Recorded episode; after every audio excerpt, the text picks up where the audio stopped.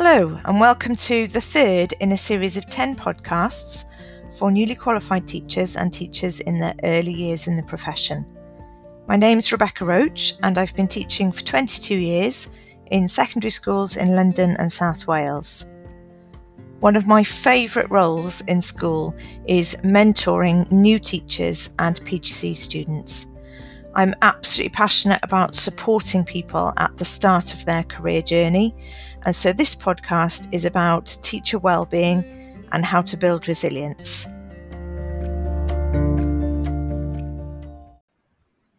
Being a teacher is tough, and we need teachers who are fit and healthy physically and mentally.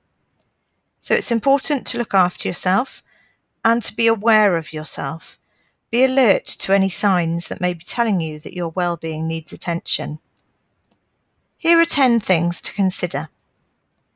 Number one, regularly remind yourself why you became a teacher. Think of those pupils who are a pleasure to teach. Think what a difference you're making to the lives of so many children. Why not have a go at a gratitude diary or just end the day by thinking of positive things that have happened. Number two is get a buddy. Now, this is something I've mentioned in my previous podcast, and I think it can be a really good idea to have someone in school who you can talk things over with. Talking through things can be a really good way to deal with stress. It can be any adult in the school, it might be if you're new to the school that you ask your line manager to suggest a colleague, and they might be able to buddy you up with someone experienced. Or it might just be that you gravitate towards someone um, in the staff room who you feel you can click with and talk things through with. Number three is cake. When I led a large faculty in school, one of my favourite times of the week was our Wednesday faculty cake break. And although the cake was lovely, it obviously wasn't about the cake, it was the connecting with other staff, just the time to laugh together and share stories and spend time with each other. And it was so therapeutic. So it's something I would really recommend. Maybe suggest it to your line manager or your head of department, or just gather people around you who are going to help you stay positive and get through the week together. Number four is Friday checkout. There were many weekends in my first few years of teaching that were really ruined because I'd had maybe a lesson that hadn't gone very well on the Friday.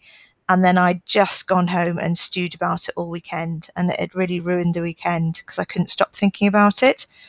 So I'd recommend that at the end of a Friday, you find someone, maybe a head of department or a head of year, or even a senior leader, someone who you can just have five minutes with just to talk through what's happened.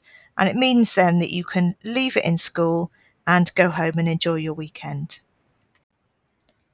Number five is positive phone calls home.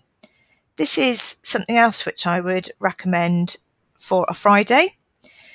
It only takes five minutes and you know it doesn't have to be done at the end of the day if you want to dash off for your weekend it could be done at break time or lunchtime but it's something which can really give you a lift at the end of the week to have a phone call with a parent and say that their child has done something excellent during the week.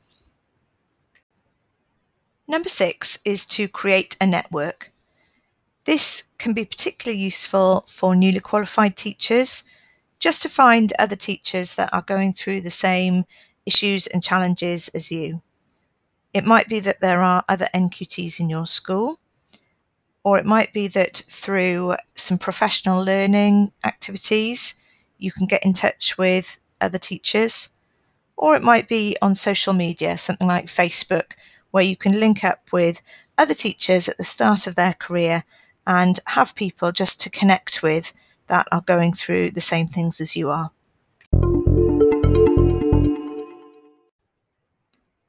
The next three things on my list are really obvious ones, and they're just common sense things in terms of looking after your body and staying fit and healthy.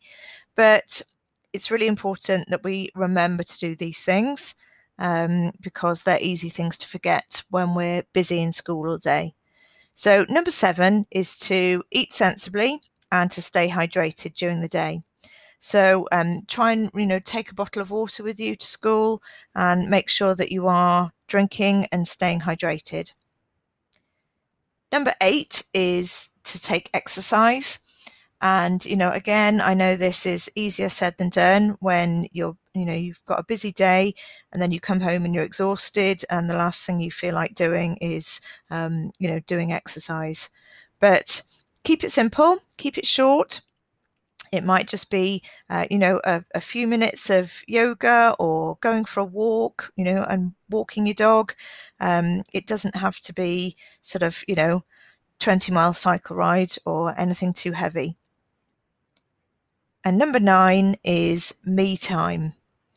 So find ways to relax and switch off from school and have a set time in the evening or at weekends when you're really going to tell yourself that you're not allowed to do work anymore. Um, again, you know, it can be simple things, um, just like having a hot drink and reading a book, um, or doing some yoga, meditation, walking your dog, um, listening to music. You know, what, whatever just helps you to completely unwind and switch off. But it's time for you um, where you're not thinking about school at all.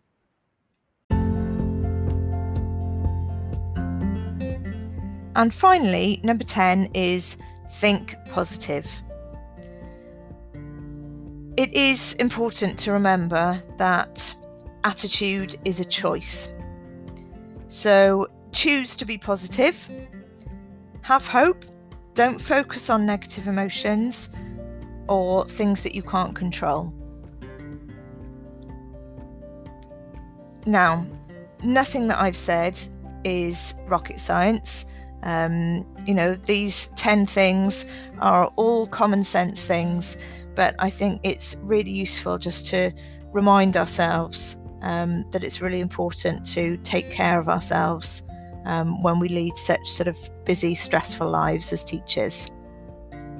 So I hope you found it useful just to think through some of these things. And my next podcast will be about challenging more able and talented learners.